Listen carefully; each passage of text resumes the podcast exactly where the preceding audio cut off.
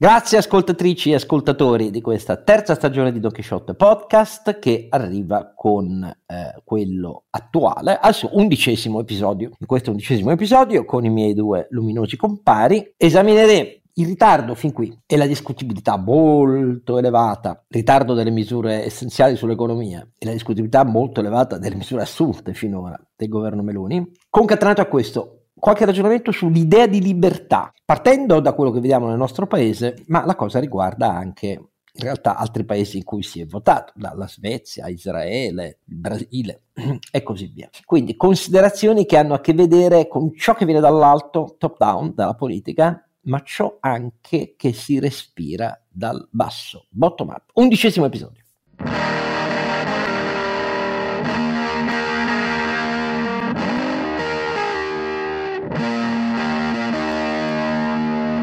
Don Chisciotte e Oscar Giannino, che è sempre lì contro i mulini a vento, insieme ai due compari che ovviamente ci aggiungono un po' di buon senso al lunare, lunatico e sconnesso Don Chisciotte Giannino. E quindi il primo compare, che è la voce della saggezza del fare, è Sancio Panza. Renato Cifarelli, che oltre a ricordarvi donchisciottepodcast.it, che è il nostro sito per eh, ascoltare le puntate, andare a cercarsi le vecchie puntate, ogni tanto qualcuno ci chiede eh, in quella puntata avevate parlato, sul nostro sito ci sono tutte. No, però Oscar, una cosa, adesso poi presentiamo anche Ronzinante e Carlo Alberto, ma volevo chiederti, ma stavi parlando di cosa si respira nella politica oppure cosa si odora nella politica? No, io, io, io, io della politica amo parlare dei, di que, delle misure più che quel che si respira perché poi eh, conta sempre il naso di chi avverte l'odore buono o l'odore cattivo in Italia sono tribù come sai ma si respira anche dal basso. Non ti sarà sfuggito che il, il sostegno alla Meloni eh, cresce di settimana in settimana. Beh, poi è noto che in Italia saltare sul carro dei vincitori. Eh, sì, ma è anche questa idea rassicurante di un governo, tra virgolette, forte. Ne parleremo se è un governo forte, quello con le sue prime misure in campo di libertà e giustizia, però questo riflesso condizionato italiano è molto forte. In Italia, ma guarda che il fenomeno non è solo italiano. Eh. Sì, sì, no, no, beh, eh, non questo, è solo italiano in questo momento. Questo sì. è, quindi ecco, quando io dicevo si odora, io respiro dal basso, sono un povero fallito che sta in fondo a tutte le piramidi dei redditi della società e così via, giro e ascolto, sono un papà, quindi ascolto quello che dicono i papà, le mamme, le chat, eccetera, eccetera.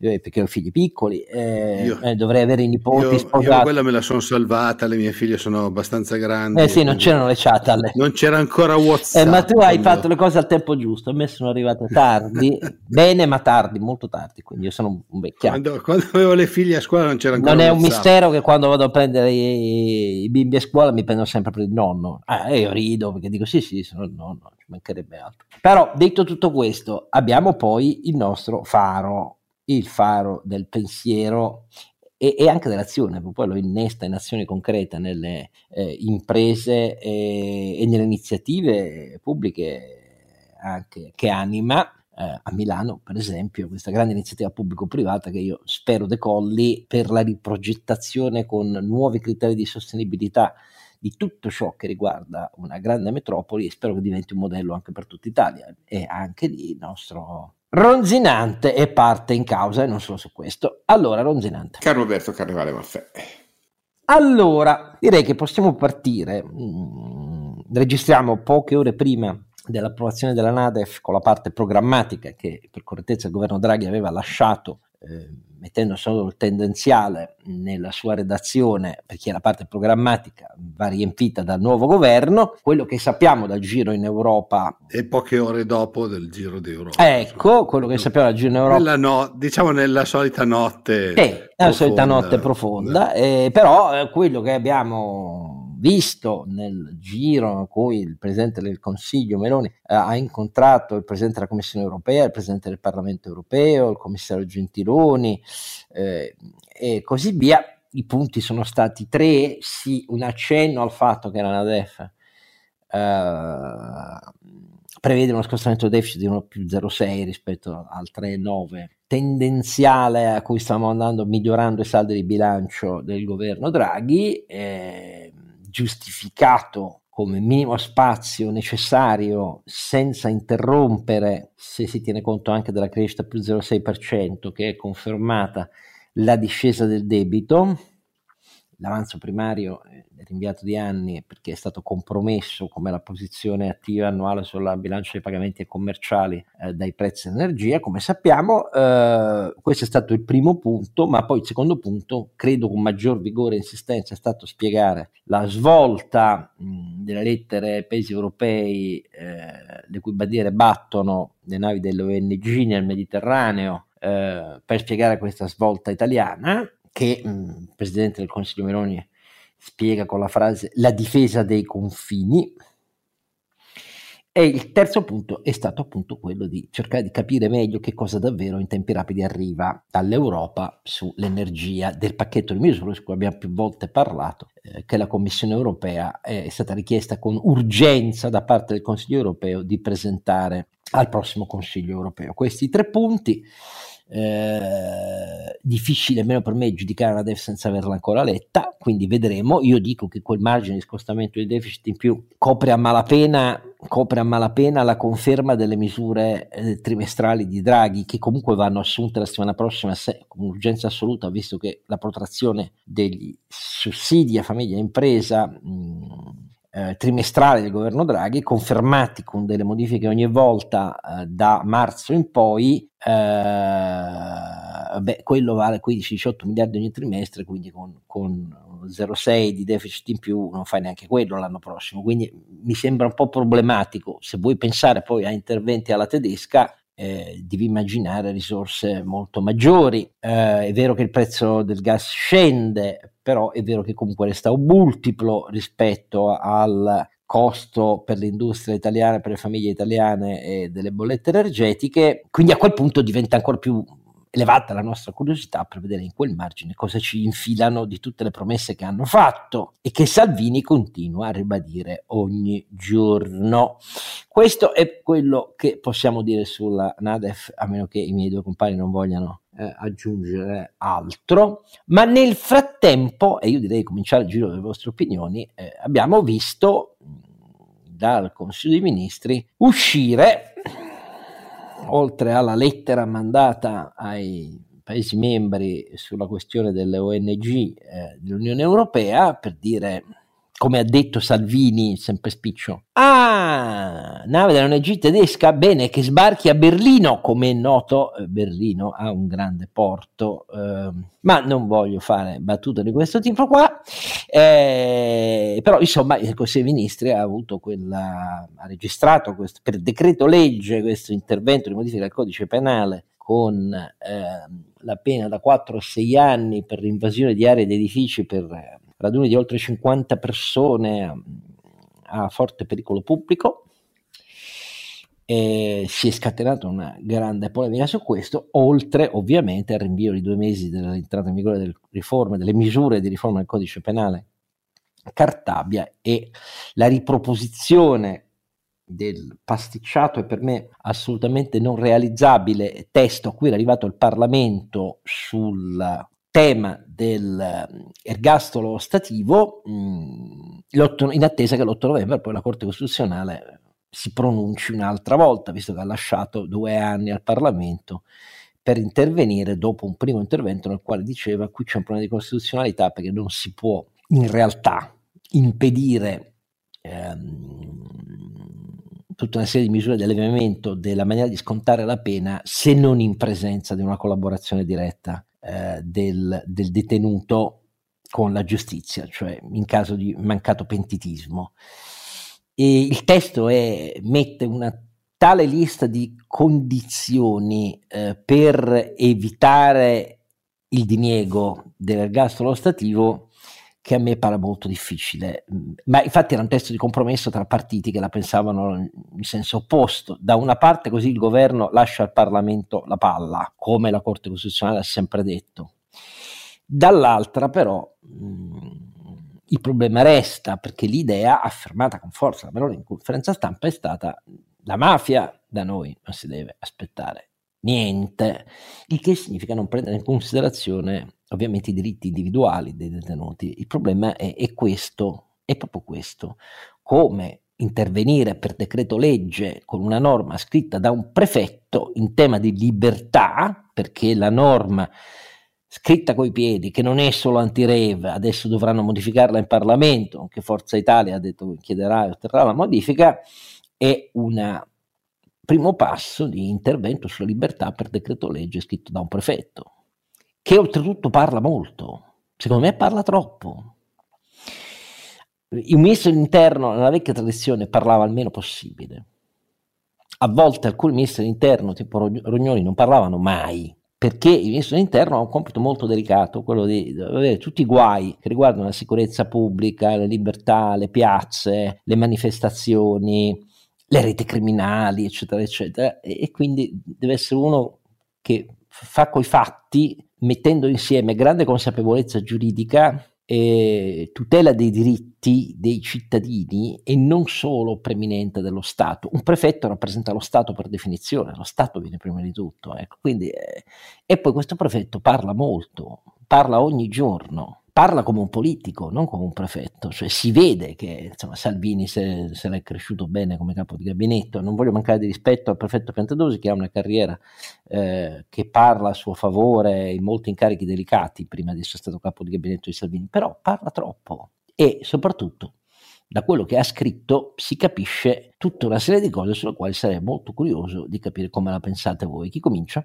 Adesso Carlo Alberto, Carlo Alberto dirà silenzio, comincia surplus. No, comincio, io, comincio io. Hai detto ah. bene Oscar, il, il, concetto di libertà che questo governo fa trasparire è un'aberrazione eh, teorica e pratica. Hai detto bene il primo punto, eh, nominare un ministro dell'interno, un prefetto, è un abominio istituzionale perché era già avvenuto eh, sì, ma, eh, no, benissimo, ma è un abominio stesso, perché il, il, ministro dell'interno è garante della libertà dei cittadini e quindi non può non essere responsabile. In questo senso è la carica più politica dopo quella del Presidente del eh, Consiglio. Eh, eh, e, e, e, quindi per me deve essere un parlamentare, ma, per definizione quasi. Eh, al di là del merito, è proprio oro di metodo, Oscar. Inter- la Cancellieri che è stata a propria volta prefetto ministro dell'interno, l'ha detto in una bella intervista. Io speravo di essere l'ultima, perché deve essere un politico, perché ha una responsabilità che deve essere, deve rendere deve conto. Rendere conto esattamente. Eh, sì, sì. No, ma ripeto, non è un tema di merito, è sicuramente una persona di grande preparazione, ma non è rilevante, cioè è proprio il posto più politico dopo il Presidente del Consiglio. Eh, l'ergastolo stativo, eh, un'altra manifestazione di durezza dichiarata quando in realtà palesemente è una, una, una, una, una eh, violazione dei principi eh, fondativi del, del, della pena come, eh, come rieducazione e come opportunità di reinserimento dei cittadini. Stiamo, stiamo, stiamo veramente parlando di beccaria qua. Eh, e qui è una, una, una, una, Presidente del Consiglio che cita per 15 volte la parola libertà nella sua dichiarazione iniziale, 15 volte, le ho contate proprio questa sera, e che poi si inventa un um, problema inesistente per proporre una soluzione eh, anch'essa aberrante da trogloditi d- del diritto, come quello su Rave, eh, è una, una, un'ulteriore contraddizione. Questo governo straparla di libertà, ma non sa di cosa sta parlando. La posizione sulla droga è puro proibizionismo. Eh, la posizione sui rave eh, che eh, consente intercettazioni in quanto il rialzo della pena fino a sei anni di fatto da un lato non consente una pena alternativa al carcere, già questo, eh. dall'altro di fatto consente implicitamente le intercettazioni e quanto di più illiberale ci possa essere. Eh, il, I Novax, eh, riconoscere legittimazione Novax c- citando la libertà è come dire che un terrapiattista è libero di poter lavorare alla NASA eh, decidendo le orbite dei, eh, dei, qui, degli astronauti, qui, capisci? Qui oltretutto non è Mentre secondo me, infatti su questo vi invito anche a svolgere qualche considerazione, mentre nel caso dei rave, nel caso delle norme sul diritto penitenziario, siamo in presenza di una riproposizione della vecchia, antica direi, eh, posizione della destra law and order, cioè pugno di ferro di Stato. No, bad law and disorder, my friend. no, ma per loro è law and order. Vabbè, dai, Poi in realtà è quello che dici tu. Però è una faccia antica quella. No? L'illusione di, di, riuscire con Salvini la teatralizza in maniera trash come fa sempre lui perché propone, già ha proposto anche di modificare il codice penale Salvini, per i reati stradali. Salvini lo salvo perché Salvini, scusami, almeno è coerente nella sua bizzarria. Cioè, ma, ma, il mio problema è Meloni che viene a fare dichiarazioni. Allora, però la questione dei Novax è diversa perché la questione dei Novax invece è un'apertura a un altro campo a quello che nella nostra area culturale ha visto molte manifestazioni, cioè non nella destra ex fascista, eccetera, ma nel mondo liberale, libertario, moltissime voci non si sono ritrovate nelle misure eh, di prevenzione eh, anti-Covid, eh, non si sono affatto ritrovate nelle misure restrittive, non si sono affatto ritrovate nel Green Pass, non si sono affatto ritrovate nelle multe ai, um, a chi era nelle categorie che si dovevano vaccinare e non si sono vaccinate, non si sono ritrovate nell'interdizione al personale sanitario, dottori e infermieri non vaccinati. E quello è un mondo che non ha a che vedere con la vecchia destra law and order o bad law and disorder. Quello è un mondo di anarchismo libertario, io lo chiamo anarchismo libertario perché è indifferente alle conseguenze pubbliche di fronte a una pandemia dei comportamenti individuali e antepone a tutto invece la libertà individuale. E quindi è interessante perché sono due pezzi diversi. Da una parte c'è il vecchio Rudolf Giuliani, per capirci, che poi è diventata la caricatura di se stesso sotto Trump, quando faceva il sindaco di New York, cioè pugno di ferro. Dall'altra parte c'è il trampismo ehm, libertario anarcoide. Questo secondo aspetto sulle misure sanitarie è secondo me il, il, il vero aspetto predominante. Poi la scienza, tutto il resto, medici non vaccinati, hanno reintegrato pure le dottoresse che spacciavano falsi attestati di vaccinazione per consentire il Green Pass ai loro pazienti che sono indagate per truffa. Ecco, eh, hanno reintegrato pure quelle, cioè io non so che dire, ma non so Scalabro se tu sei d'accordo che le matrici siano diverse. Sì, sono diverse, eh, in effetti quello è un riferimento più, più ampio perché dentro a quel no c'è l'antiscientismo, c'è l'ignoranza, c'è, eh, c'è l'opportunismo e c'è anche questa, eh, questo snob, snobismo di fondo del fare l'anarchico con la e poi c'è l'ipocrisia anche di aver detto che questo era perché serviva a reintegrare il personale sanitario perché siamo sotto e in totale è uno 0,7% di tutto il ma non è personale sanitario Oscar è un ingegnere della NASA è un ingegnere della NASA eh, terapiatista quindi è una contraddizione in termini non può essere un medico una persona che rifiuta un vaccino autorizzato. Non può essere un medico, molto semplice. Non può essere un ingegnere, uno che dice no, mi spiace, io sono contrario a Newton, capisci? Non, non, puoi fare il... Non puoi fare, non lo so, è, una contraddizione. Che non riconosce le leggi Appunto, della fisica. Cioè, della, so. eh, perché te può fare tanti altri mestieri, niente da dire, ma l'atto liberale su se stesso, per quanto accettabile, teoricamente non è estens- estendibile alla cura, alla cura altrui. Eh, scusami, cioè questo non è in grado di prescrivere una medicina palesemente per, per, per ammissione. Non, a me sembra dire, una condizione logica ancora prima che, che, che politica.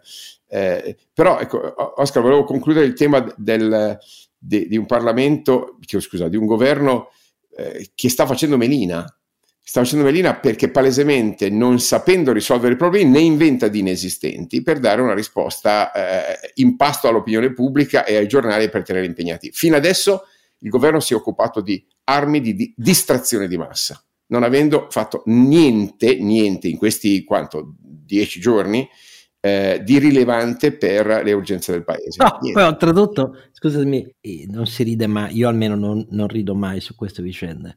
Mi scappava un sorriso perché nel, mentre era in corso l'illustrazione in Europa di questa svolta per difendere i confini che però è limitata alle navi ONG, viste come bracci armati del complotto per la sostituzione etnica ai danni dell'Italia, sono sbarcati circa 800 da barchini e scafi in Calabria e Lampedusa. Ecco, nel frattempo, poi, ecco, questo per dire se il problema sono solo le ONG, gli scafisti si attrezzeranno. Però detto tutto questo, lì c'è proprio un punto di fondo, perché su questa questione dell'immigrazione, invocare la terza fase della Sofia, cioè della missione europea che non è mai stata attuata, è perché la terza fase prevedeva l'intervento anche in acque libiche, anche in acque libiche delle piattaforme eh, navali eh, dei paesi che aderivano, europei che aderivano alla missione. I libici non hanno mai dato l'ok perché sparano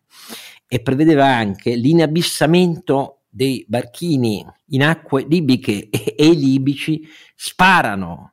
Ecco, quindi questa cosa qui, io non so, il governo italiano come fa a non saperla se dice che vuole la terza fase di, eh, della missione europea Sofia? Ecco, questo per dirne anche, poi ci sono anche incongruenze che poi sono però le congruenze fattuali, non è che qualcuno ha detto non facciamo la terza fase perché così prosperano le navi delle ONG no, no, non è così, non è andata così. Eh, nel frattempo abbiamo appena rinnovato gli accordi con la Libia che vengono attuati con i loro campi di detenzione e tortura ed estorsione ai danni di coloro che scappano dai loro paesi dalla miseria o dall'oppressione politica. Però detto tutto questo. Però Oscar, finisco eh, l'appunto sulla incoerenza eh, del Presidente del Consiglio che nel suo eh, discorso di insediamento, eh, di presentazione alle Camere, dice, testuali parole, un governo di centrodestra non limiterà mai le libertà esistenti di cittadini e imprese. Eh, quasi tutti i provvedimenti presi sono provvedimenti che in realtà limitano la libertà per paternalismo, per eh, eh, mm, dire, giustizialismo, per, eh, per, il principio delle frontiere, no? Eh, e, e, l'altro tema della libertà, e cito sempre il Presidente del Consiglio, che a sua volta citava eh, niente di meno che Giovanni Paolo II, dicendo la libertà non consiste nel fare ciò che ci piace, ma nell'avere il diritto di fare ciò che si deve. Ora, eh, il Presidente del Consiglio non ha fatto ciò che doveva fare, e cioè intervenire sulle urgenze del Paese. Il Presidente del Consiglio ha eh, perso tempo ha dato un segnale identitario, ha voluto marcare il territorio, ha voluto fare una roba hyper partisan, come dicono gli inglesi, eh, cioè eh, dare un messaggio, piantare una bandierina, non ciò che si deve. È stato arbitrio la scelta di questi dieci giorni. Mi auguro che questo cambi, per carità, non possiamo tirare un giudizio definitivo da questi primi segnali, ma sono primi segnali di debolezza, di eh, la, la, pretesa di, di, questa leadership sbandierata con quasi toni quasi eh, come dire, scostanti, ha ragione, cioè, gli appunti di Berlusconi erano corretti, caro Oscar. Erano corretti. Eh, no, questo mai. Erano corretti. Mi spiace no. difendere il grande Silvio, ma... No, mi dispiace, è indifendibile. No, no, gli appunti, no. scusa, gli appunti... Eh, eh, eh qui c'è una, una, vera carenza di leadership, perché la leadership non è fare la voce grossa, far vedere che si comanda. La leadership è fare ciò che si deve. E lo ha, no, semplicemente lo ha ricordato il Presidente oh, del Consiglio. Vedi, questo è, è, è, un punto. Io credo che in realtà la sua convenzione sia opposta a quella che dici. Ti spiego perché. Non è una difesa, non sto difendendo niente perché ho espresso con chiarezza come la penso, la penso come te. Ma sulla carenza di leadership, credo al contrario che, virgola, di fronte alla mancata chiarezza ancora non raggiunta, voi su due partner, su cosa facciamo con questo margine di deficit così ristretto sulle misure da finanziare rispetto alle cose che avete promesso voi, in assenza di questa chiarezza che manca ancora. Poi ci sarà un'interessante osservazione che ti chiedo di fare perché hai notato una cosa in un intervento di Giorgetti pochi giorni fa su cui dovremmo riflettere, ma al di là di questo, in quella condizione lei credo, abbia voluto assumere queste misure proprio per esercitare invece una leadership, cioè nella totale convinzione che chi l'ha votata e chi continua a sostenerla ancora più del voto nei sondaggi che crescono a suo favore, chieda svolte di questo tipo. E qui ci dobbiamo interrogare sulla cosa che dicevo all'inizio rispondendo a Renato, cioè sul fatto che in fondo a una parte vastissima della società italiana, secondo me, queste misure non dispiacciono affatto, perché incarnano questa discontinuità rispetto non solo alla sinistra, ma anche a quanto Draghi ha fatto in questi anni, cioè a un'idea molto temperata degli interventi sulle libertà, per invece essere a favore di misure energiche anche di limitazione della libertà, ma che rafforzino questa idea identitaria della comunità solo italiana che deve difendersi dai devianti, dai drogati, dagli immigrati. Da... Ecco, questa roba qui che Salvini ripropone da anni in maniera trash, lei l'ha fatta propria con queste misure. Beh, però, allora però avendo in mente gli, italia- sì, gli italiani. Ma non usurpa no? la parola sacra libertà, ne sta facendo scempio. Questo, questo è, da, è, la cultura da fortino assediato, peraltro inventato, perché non c'è nessuna emergenza di questo genere. Nessuna emergenza rave, nessuna emergenza droga, nessuna emergenza eh, immigrati. N- niente, è tutto inventato. Dove per emergenza, lo dico a chi ascolta, per emergenza ci sono i dati sulla diminuzione di reati. Non è che, non, che siamo insensibili noi alla droga, alla sicurezza. No, ma, ma, guardiamo i dati. Guardiamo i dati. Lei ha detto che c'è una crescente emergenza sui disagi, sull'alcolismo. È tutto falso. È tutto falso, Oscar. I, i reati sono diminuiti in doppia cifra. Il, eh, i, le situazioni critiche da alcol, so, nonostante i consumi siano aumentati, le situazioni critiche sono diminuite. Il consumo di droga è diminuito, a parte casi specifici, ma, ed, ed è in diminuzione da anni, quindi non è un dato specifico. Eh, quindi semplicemente qui stiamo alla invenzione di una realtà parallela a scopi eh, di consenso politico. Questo è il contrario della libertà, Oscar. Lei ha usurpato una sacra parola e io da liberale, perdonami, ci tengo a riappropriarne la, la, il, il, il... Renato che dice? No, no, io ti capisco benissimo. Renato che dice? Tu come sempre hai un eh. giudizio più puntuto incardinato su di lei. No, no, no, io... No, no, no, dicevo Carlo là... Alberto, mentre tu che ah, sì. No, io, allora, eh, se fossi stato al governo sarei stato un po' più zitto, eh, mentre invece mi sembra che appunto abbiano fatto eh, abbiano un po' marcato il territorio. Adesso l'immagine che mi viene in mente non è proprio oh, non è oh, oh. propriamente eh, così eh, gentile nei confronti del governo, quindi. però mi sembra che siano andati in, cioè abbiano cercato di marcare il territorio. Non so quanto, eh, ne parlavo forse uno degli ultimi podcast eh, che probabilmente sono molto più vicini alla pancia della gente di quanto noi immaginiamo, però non so quanto in questo momento da un nuovo governo le persone si aspettassero questo, cioè si aspettassero un discorso di rave party e tutte queste cose qua. Io ho l'impressione, ehm, la mia impressione è stata quella di Carlo Alberto, cioè che si siano lanciati un po' di ossi per fare eh, un po' di... Ma sì, sì, l'hai anche scritto su Twitter fin dall'inizio. Cioè, un po' di, di, di, scene, tanto per far vedere che si faceva qualcosa, facimmo Muina, la famosissima, il famosissimo facimmo Muina italiano, in attesa poi di mettere le mani sui dossier importanti. Probabilmente se si voleva parla- partire con un governo serio, eh, stare un po' più tranquilli, lasciare sfogare Salvini che deve far vedere che è lui che comanda perché c'è questa specie di non so, probabilmente ha qualche problema psicologico e... abbia una donna come oh! presidente del consiglio che e lui deve far vedere che comanda, non lo so, poi sai, No, quella gli ha rubato i voti, questo è quello che pensa lui. Cioè, io, io sono sempre, sai, co- come ho detto tante volte, tu lo sai, io sono sempre stato uno che ammira più Cuccia che Salvini, tanto per Beh, vabbè, ci mancherebbe. no, no, nel senso come, come modo di fare, eh, idealmente, cioè, ammiro di più uno che poi è capace di esercitare il potere senza dare troppe interviste quando è il momento giusto, piuttosto che uno che fa un sacco di volume e poi quando vai a stringere eh, i risultati sono sempre veramente abbastanza scarsi.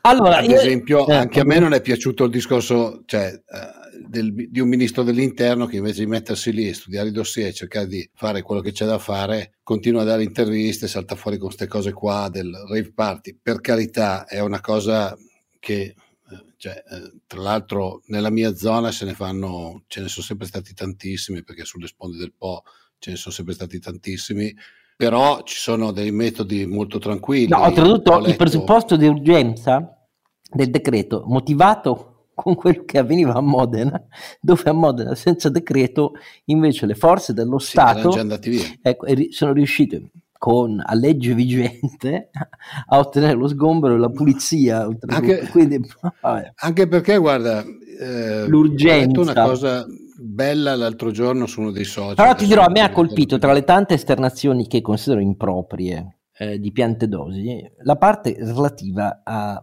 una risposta che ha dato a un'obiezione che gli è stata fatta da parte di un giornalista dicendo ma scusi ma va bene la lettera sulle ONG e i paesi dell'Unione Europea però di integrazione non si parla mai degli immigrati che è il problema di cui tutte le politiche migratorie fatte solo per il controllo degli accessi, la legge Bossi-Fini, noi ci, ci limitiamo solo e poi i, i, diversi centri costruiti nel tempo, poi il crollo dell'architettura che era stata fatta. No, però dell'integrazione non, non ci occupiamo mai, ne abbiamo sì, già parlato. Certo, è una no. cultura da doganieri, non da politici, è una esatto. cultura da allora, tutela del confine. Non abbiamo ancora capito Pazzesco. che in realtà poi l'integrazione di questi che vengono, lavorano e così via, invece di abbandonarli in condizioni degradate e che poi li consegnano spesso anche alla criminalità, è il capitolo che manca fondamentale. Al di là degli ingressi, eh, non voglio... è il capitolo che manca. La risposta di Piantedosi è stata una risposta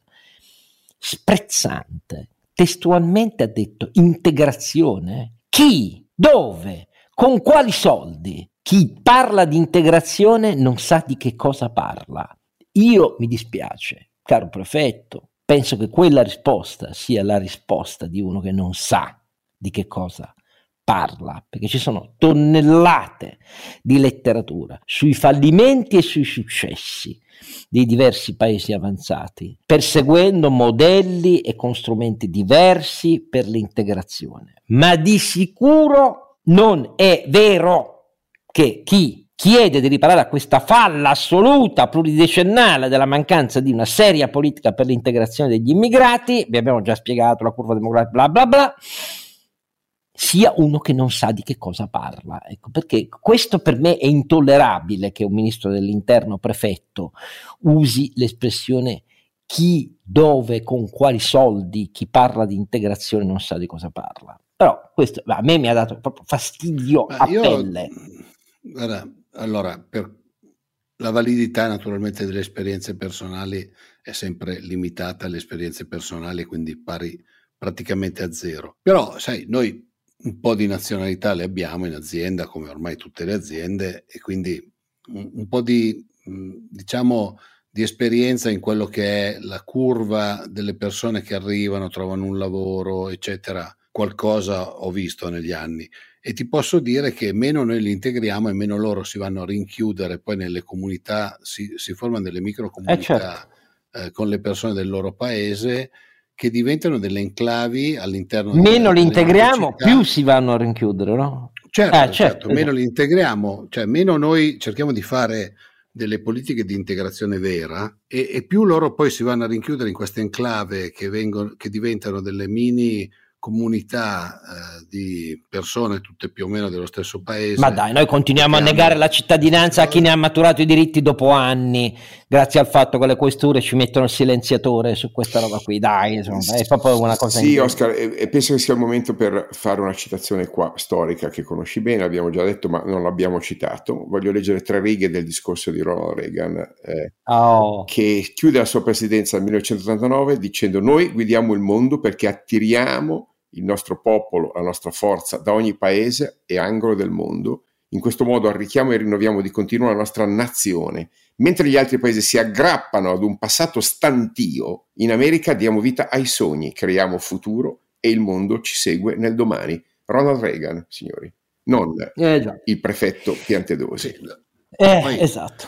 Cioè, non dimentichiamo, ci sono fior fior di statistiche, fior fior di letteratura, che negli Stati Uniti una marea delle aziende che noi conosciamo con i marchi più forti sono state fondate da immigrati o no, infatti. Allora, io, Quindi... il tempo ci obbliga a una pausa. Io direi di ripartire poi da quella citazione che vorrei che Carlo Alberto vi, vi illuminasse sulla citazione che abbiamo sentito risuonare pochi giorni or sono sul significato duplice che può avere e però allargherei su questa storia della libertà anche una riflessione a quello che sta succedendo in altri importanti grandi paesi al mondo. Secondo me non è un problema solo italiano, che non significa assolvere chi in Italia la brandisce e poi la calpesta. Allora, qual è questa citazione che, su cui vale la pena riflettere, che ti ha colpito, Carlo Alberto? Ma caro Oscar, quando il ministro eh, Giorgetti, che pure diciamo, è di un'altra pasta rispetto alle citazioni che abbiamo fatto oggi, si presenta alla giornata mondiale del risparmio davanti al governatore di Banca d'Italia, a tutto il sistema bancario italiano, e nella sua prima uscita pubblica al ministro delle Finanze cita Einaudi, è chiaro che come, a noi quantomeno eh, scappa un sorriso dicendo «Oh, senti un po', un ministro delle finanze che cita Inaudi, no, non so, non me lo ricordo dai tempi di chi, di Ciampi, una roba del genere, no? Ehm, il problema è che se citi Einaudi eh, marchi il territorio, dai un segnale. Se lo citi sette volte, fai un grido di dolore, una, una, una, dire, un messaggio d'aiuto, oppure, oppure so, una escusazione non petita, questo posso, posso dire. Ci ho detto, il nostro ministro ha eh, citato Einaudi eh, parlando contemporaneamente dell'Einaudi parco sobrio, no? per cui l'atto di consumo non è sano senza l'atto spirituale di ponderarlo con la prudenza del futuro. Però era nel contesto della giornata mondiale del risparmio, ci sta. No? In realtà eh, le Inaudi eh, di Giorgetti è, un, è, è l'Inaudi del liberalismo più conservatore, se posso dire, più eh, appunto più del rigore, non è l'Einaudi dell'operosità, dell'imprenditorialità, della libertà, ecco, è l'Einaudi del, della, eh, de, della regola, se volete, del, del principio appunto di, di, risparmio. E va bene, però era il contesto giusto. Quello che mi preoccupa qual è? Eh, cos'è? È che eh, è il, la citazione di Naudi sembra appunto una, un messaggio dato a, alle banche e, ai, eh, e ai, um, agli attori economici e finanziari che dice signori io sono qui e parlo il vostro linguaggio, non intendo eh, dare spazio alle promesse elettorali, non intendo eh, eh diciamo non, non intendo ehm, secondare ecco, le, le, promesse da centinaia di miliardi, che stiamo parlando di questo, che c'erano nella nostra ehm, legge, nel nostro documento di, di, di, progetto. La ricchezza effettiva, dice uh, il, il, il ministro, dipende dalla prudenza di chi amministra con parsimonia e buonsenso. Ah, no, no, te, te, lo dico, no, non, l'impr- non, l'imprudenza, ma la coscienza di aver agito con oculatezza e calma diffonderà fiducia. Ci sto, sto citando, ci sto, e questo è quanto. Comunque, sa, Giorgetti, grazie di averlo detto. Adesso ti, ti ringraziamo molto e speriamo che, come dire, alle parole seguano i Speriamo che lo faccia. allora, io devo dire a questo proposito che comunque una cosa molto positiva, dalla mia personalissima opinione, l'ha fatta. Nel senso che il ministro Giorgetti, appena arrivato, ha ribaltato la decisione contro la quale io sono stato praticamente l'unico a scrivere, ho scritto due pezzi su affari finanze di Repubblica e ringrazio Roberto Rocca me lo ha consentito perché lo avevo avvisato che non mi aspettavo che nessun altro grande giornale eh, italiano criticasse la decisione che il MEF guidato da Rivera, non Draghi, hanno assunto precipitosamente poche settimane prima del voto chiudendo la partita degli ammessi alla fase finale per la cessione di ITA, individuando la cordata. Cordata si fa per dire che la cordata è fatta da un soggetto, un fondo americano, Certares, che ha limitatissime esperienze e attività nel settore aeronautico, eh, che al suo fianco ha due partner, certo Air France e Delta, che però non mettevano capitale nella società ITA, non lo mettevano, erano interessati solo ad accordi commerciali E ciò malgrado, in assenza di un qualunque piano industriale per la compagnia, mentre quello della compagnia esclusa, MSC, cioè il gruppo Ponte, e il gruppo della Lufthansa era chiarissimo, il gruppo MSC consentiva uno sviluppo che è in corso da parte di tutti i grandi, maggiori player della logistica mondiale, entrare nelle compagnie aeree, nelle ferroviarie, nei porti per fare sinergia in proprio, visti i colli di bottiglia del commercio mondiale. Um, tanto per dirne una, a Ponte ha 38 grandi terminal in diversi porti africani, tanto per dirne una. Ecco, cioè noi ci riempiamo sempre la bocca che l'Italia in Africa dovrebbe avere la sua missione, pim pim pim. Ecco. E poi invece da parte Lufthansa la replica con varianti rispetto alle caratteristiche della flotta attuale di ITA che non ha praticamente lungo raggio, uh, di quello che ha fatto con successo sugli ex vettori di bandiera che sono tutti falliti uno dopo l'altro in Europa, Swiss Air, Austrian Airlines, Sabena, quella belga e così via. Cioè l'impianto industriale c'era ed era serio. E oltretutto era una privatizzazione vera perché il 60% lo prendeva il gruppo MSC e il 20% lo prendeva Lufthansa. Una privatizzazione vera, il che significa, oltre a un serio piano industriale, azzerare o quasi o limitare molto i rischi di nuovi esborsi da parte dello Stato che rimaneva solo al 20%. Ecco, e invece li hanno esclusi. Ecco, Giorgetti è arrivato e ha immediatamente detto no, si riapre anche a MSC Lufthansa. Questa cosa alcuni hanno titolato sorpresa. No, la sorpresa per me era una scelta fatta da Rivera esclusivamente per un fine. Hanno fatto rivalutare il prezzo a Certares che aveva offerto, non c'era un piano industriale, ma in cambio avevano ottenuto la maggioranza che restava di Stato nel CDA, cioè due membri su cinque individuati dal Ministero e il presidente scelto comunque dal Ministero. Questo significava che la quota dello Stato rimaneva molto rilevante, cioè poco al di sotto del 50%, anzi posso dirvi la verità, rimaneva al 50,1% perché il soggetto americano secondo le norme europee, dopo la liberalizzazione del mercato interno del trasporto aereo, non consentono proprietà eh, a ehm, stranieri, proprietà, cioè il potere di gestione, ne consentono la compartecipazione, esatto, extracomunitarie.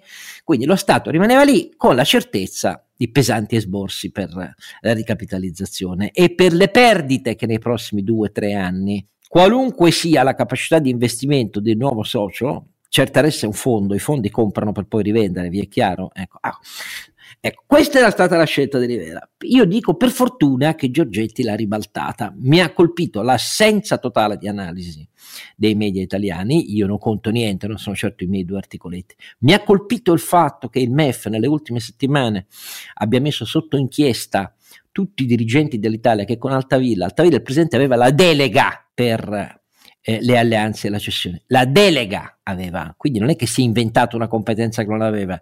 E Altavilla quando il MEF ha deciso certa res e si è trovato quindi nella condizione di dover ammettere ai dati sensibili della società che fino a quel momento non erano stati dati alla disponibilità delle diverse cordate, ha fatto entrare certa res, ma non ha fatto entrare Lufthansa e ehm, eh, perdonatemi, Air France e Delta, perché quei due soggetti non, met- non, avrebbero messo soldi nel capitale e volevano quei dati sensibili solo perché interessati agli accordi commerciali a proprio vantaggio.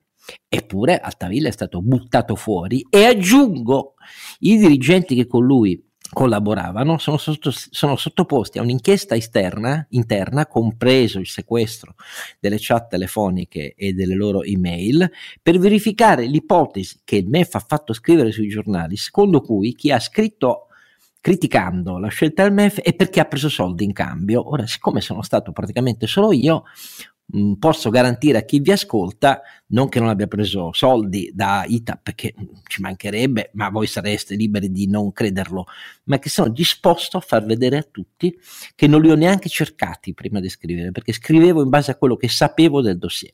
Allora, a me questa roba mi ha schifato e io devo riconoscere a Giorgetti che almeno su questo è andato controcorrente, ma non perché si tratta di criticare Draghi. La decisione era sbagliata, la decisione sbagliata è stata dare al MEF, con una norma delegata, tutto il potere decisionale e il motivo per cui Draghi lo ha fatto, se volete ve lo aggiungo, era che così era convinto di evitare qualunque inframmettenza dei partiti della sua eterogenea maggioranza. Quello che non poteva immaginare era una decisione di quel tipo nelle ultime settimane prima del voto che il MEF ha assunto da solo.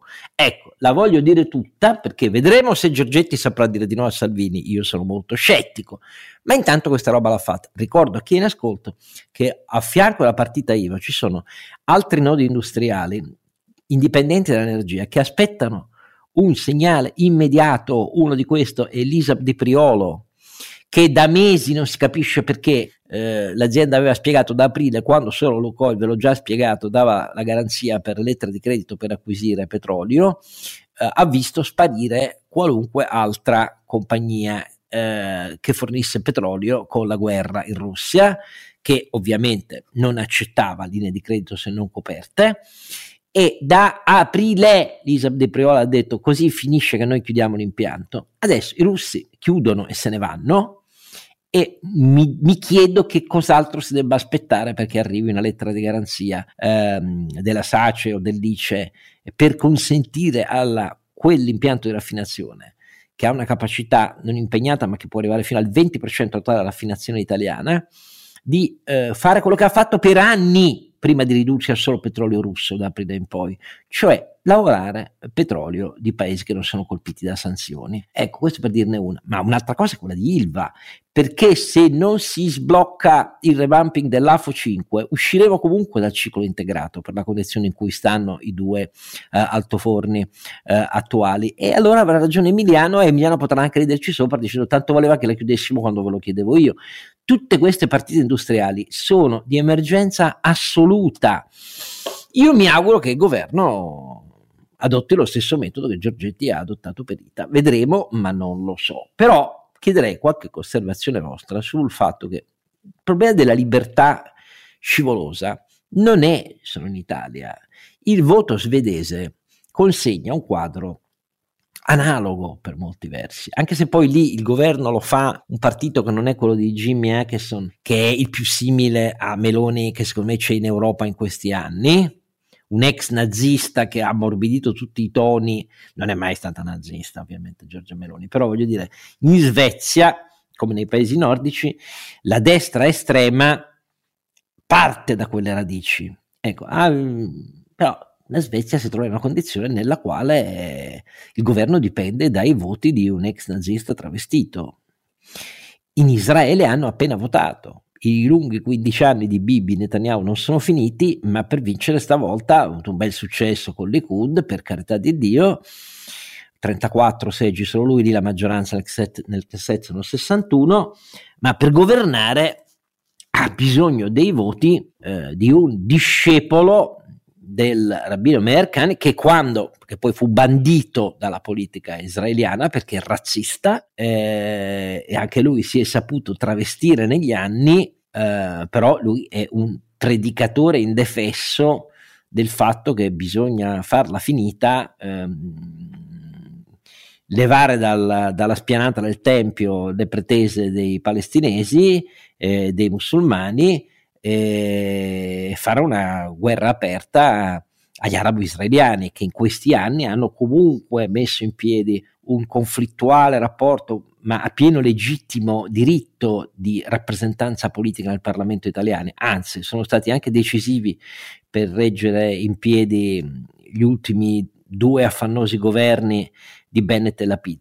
Allora, in Brasile, non ve lo devo dire cosa è successo, un paese spaccato a metà, con Bolsonaro che avvia la transizione ma non riconosce la sconfitta e i militari che sferragliano uh, in, uh, nel sottofondo e tutti, e tutti, i sostenitori di Bolsonaro che scendono in piazza a decine e decine di migliaia chiedendo ai militari di impedire che Lula, uh, che ha vinto di pochissimo, eh, davvero diventi presidente, in America vedremo cosa succede al midterm e tra poco ci sarà l'annuncio della ricandidatura di Trump. E questa è la condizione, cari miei amici, altro che la fine del populismo. Voi che dite?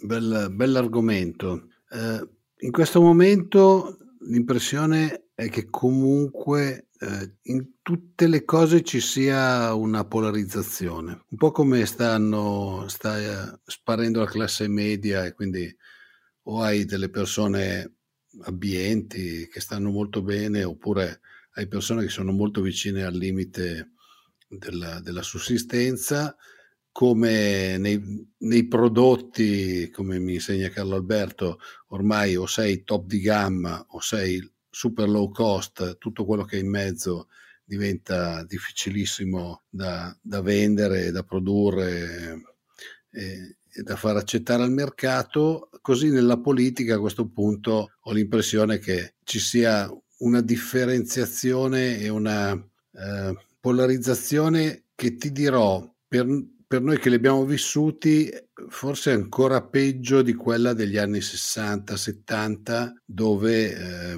diciamo c'erano delle frange molto estreme però poi se andavi a vedere sul, sulla media del, degli elettori delle, delle, persone eccetera erano molto molto moderate. Mentre invece ormai qua siamo a elezioni contestate praticamente in moltissimi paesi nel senso che Bolsonaro sta applicando la stessa tecnica di Trump che continua ancora oggi a fare campagna elettorale per il midterm dicendo ci hanno rubato le elezioni. Eh, in moltissimi paesi, non, non, in tutti per fortuna, in moltissimi paesi c'è, c'è, questa voglia di law and order, come la chiamavi tu prima, che porta le destre molto, molto su nei voti. Eh, per me è una situazione abbastanza abbastanza preoccupante, anche perché poi quando prima parlavamo di libertà, allora quando si comincia a ragionare di law and order, in Italia lo sappiamo bene, vengono fatte leggi per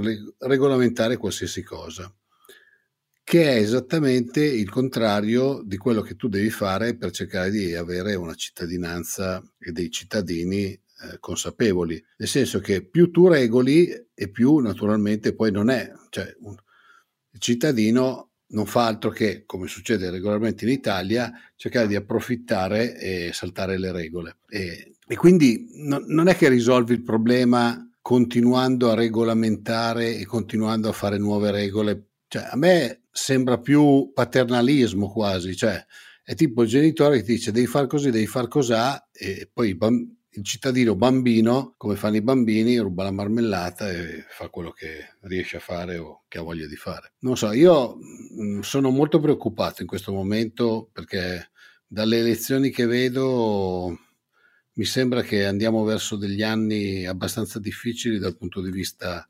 macroeconomico, anche perché eh, in moltissimi casi si è contro la globalizzazione. Leggevo un articolo l'altro giorno, non mi ricordo su che giornale, che diceva, eh, parlava della, della, parte alimentare e diceva, prendeva l'esempio della Nutella, la Nutella solo con i prodotti italiani noi non potremmo mai fare, tanto per intendersi. Ed è uno dei prodotti più esportati, oggi è probabilmente la più grossa azienda italiana, quindi non so. Eh, poi, certo, se lo chiedi a me che vivo di globalizzazione, naturalmente eh, a me vengono i fumi, a me vengono i fumi sentire dire chiudiamo le frontiere, perché chiudere le frontiere noi vuol dire che te le chiudono gli altri. Io vivo di globalizzazione perché la mia azienda eh, lavora in tutto il mondo, esportando e producendo prettamente in Europa, però esportando in tutto il mondo. Se mi chiudono le frontiere posso chiudere anch'io, insomma. Però poi, quello, per, quello, è una cosa personale. Ecco. Chiedo a Carlo Alberto perché qualche paio di settimane fa Ipsos nel suo rapporto annuale sull'Italia in realtà ha una cosa molto ampia, eh, cioè sono 200 pagine. Uh, ha passato in rassegna con grande dovizia di coinvolgimento di sociologi, filosofi, eccetera, eccetera.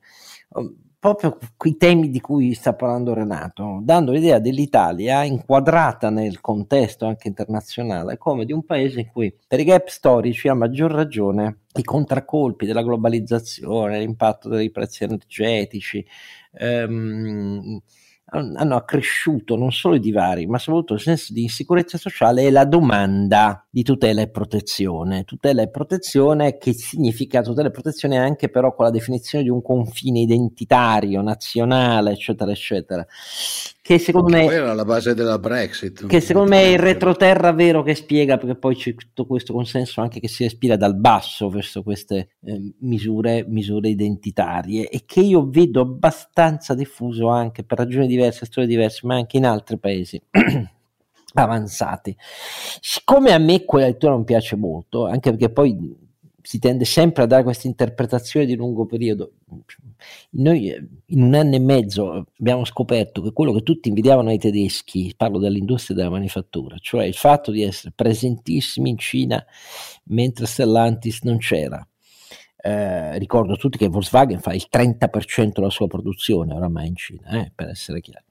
Il fatto di essere così interrelati eh, con eh, l'economia cinese, loro esportano molto più di noi, per loro è una quota altissima dell'export, eh, tanto che l'IFO uno dei più prestigiosi istituti di ricerca e previsione e analisi economica eh, tedesca, ha sottolineato al cancelliere Scholz, guarda che se la Cina, se succedono guai con la Cina paragonabili a quelli con la Russia, ricordati che il 46% delle industrie tedesche dipende da input di produzione cinesi, fatti bene i conti, e infatti Scholz è corso in Cina, domani è in Cina, domani mattina, e il resto dell'Europa mh, mm, lo guarda con perplessità, ecco, visto alle politiche di eccellenza europee, loro dicono con i cinesi ce la vediamo noi, Ecco, questo è il punto.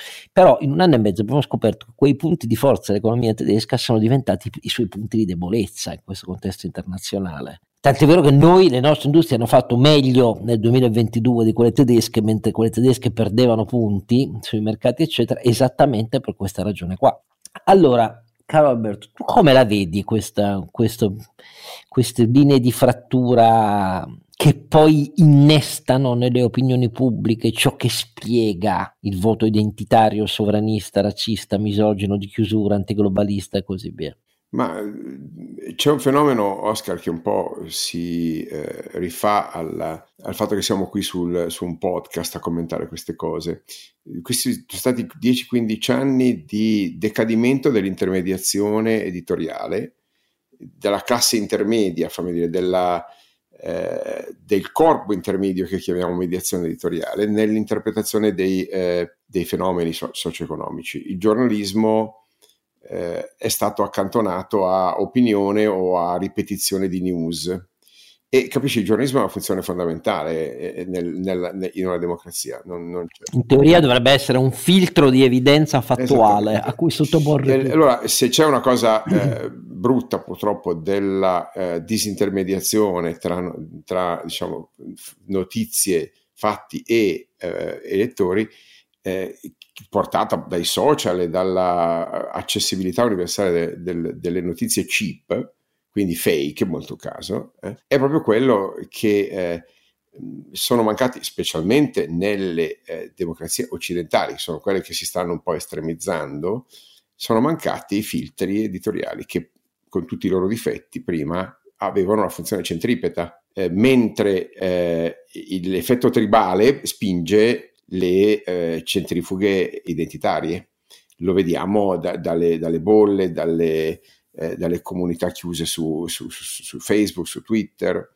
Ti faccio un altro esempio, rilevazioni Istat di settembre sulla fiducia dei consumatori rispetto al clima economico del paese e al clima economico della propria famiglia. Fatto centro fatto centro il primo gennaio 2022, eh, la percezione sul clima economico del paese Italia è diminuita del 30%, quella del clima personale nemmeno del 5%.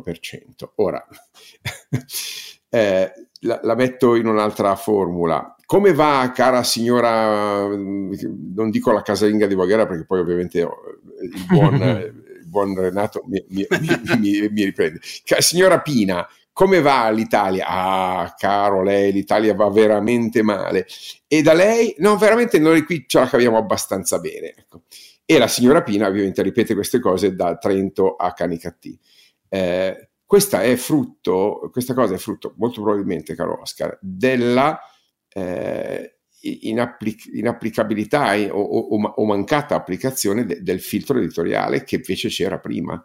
eh, e che oggi è, è affidato non più a un giornalista professionista che nella sua formazione quantomeno ha la cultura di, eh, di, riferirsi ai fatti, di riferirsi a linguaggi canonizzati, nel momento in cui finisce in mano questa, interme- questa interpretazione, finisce in mano alle tribù ai clan, alle bolle, eh, purtroppo l'effetto dell'estremismo è, è, comprensibile. Quindi la domanda di politica è una domanda di, eh, di risposta alle paure eh, e siccome sappiamo che c'è una, un eccesso di ehm, diciamo di offerta di paura perché è il bene più facile da spacciare, lo vediamo cosa sta facendo il governo, si sta inventando paure inesistenti, il rave, che tipo di minaccia può costituire per l'ordine nazionale, ma stiamo veramente scherzando. Eh? E, e, minaccia che richieda addirittura un nuovo articolo del codice penale, ecco, in questo senso. Qui, di fronte al record di crescita dell'economia italiana da 50 anni, cioè noi abbiamo, abbiamo il record di crescita degli export, tu chiedi agli italiani qual è il clima economico del paese e ti dicono, ah, disastro totale. Eh, quindi siamo alla mh, negazione dei fatti. Peraltro gli italiani dicono così perché la comunicazione sui successi dell'export, del turismo, del PIL del paese non è passata e, e, e ovviamente no, non passa nei social, nei social passano le lamentele sulla bolletta, eh, le lamentele sul, sul, posto di lavoro e quant'altro. Ecco, quindi se posso dire un po' il decadimento del ruolo della, dell'intermediazione editoriale del giornalismo classico ad avere eh, lasciato spazio a questa polarizzazione. E in effetti le responsabilità dell'informazione ci sono e sono forti, perché non fanno altro che amplificare l'effetto paura, terrore, eccetera, eccetera. Va eh, bene, direi... ci hanno cacciato dalla radio perché lottavamo contro questa cosa. Siamo qui sul podcast, nel nostro angolino, eh, eh, scorazzando per, la, per un qualche lugar della mancia, direbbe. direbbe. Esatto. eh, però ecco, siamo qua perché proprio eh, questa eh, mancata intermediazione editoriale a volte è un, è un, progetto politico e viene addirittura applicata col pugno di ferro, cioè si cacciano quelli che quella mediazione cercano con buona volontà, sia chiaro, e con, con candore di fare. Bene, motivo in più perché continuiate se lo ritenete come ovvio, non ci sarà un decreto legge che vi obbliga ad ascoltare i nostri episodi. Quindi io ringrazio i miei due compari e appuntamento al dodicesimo episodio di questa nuova terza stagione. Don Chisciotte è un podcast autoprodotto da Oscar Giannino, Carlo Alberto Carnevale Maffè e Renato Cifarelli, in collaborazione con mdeaudio.com Post produzione di Daniele Adamo. Per la pubblicità scrivete a info at donchisciottepodcast.it. Sigla e musica originale incisa dalla famiglia Bonfiglio. L'autore è Michele Novaro. Copertina di Simone Angelo Ferri e non ci sono autori perché andiamo rigorosamente a braccio, mentre le uscite sono regolari nella loro irregolarità.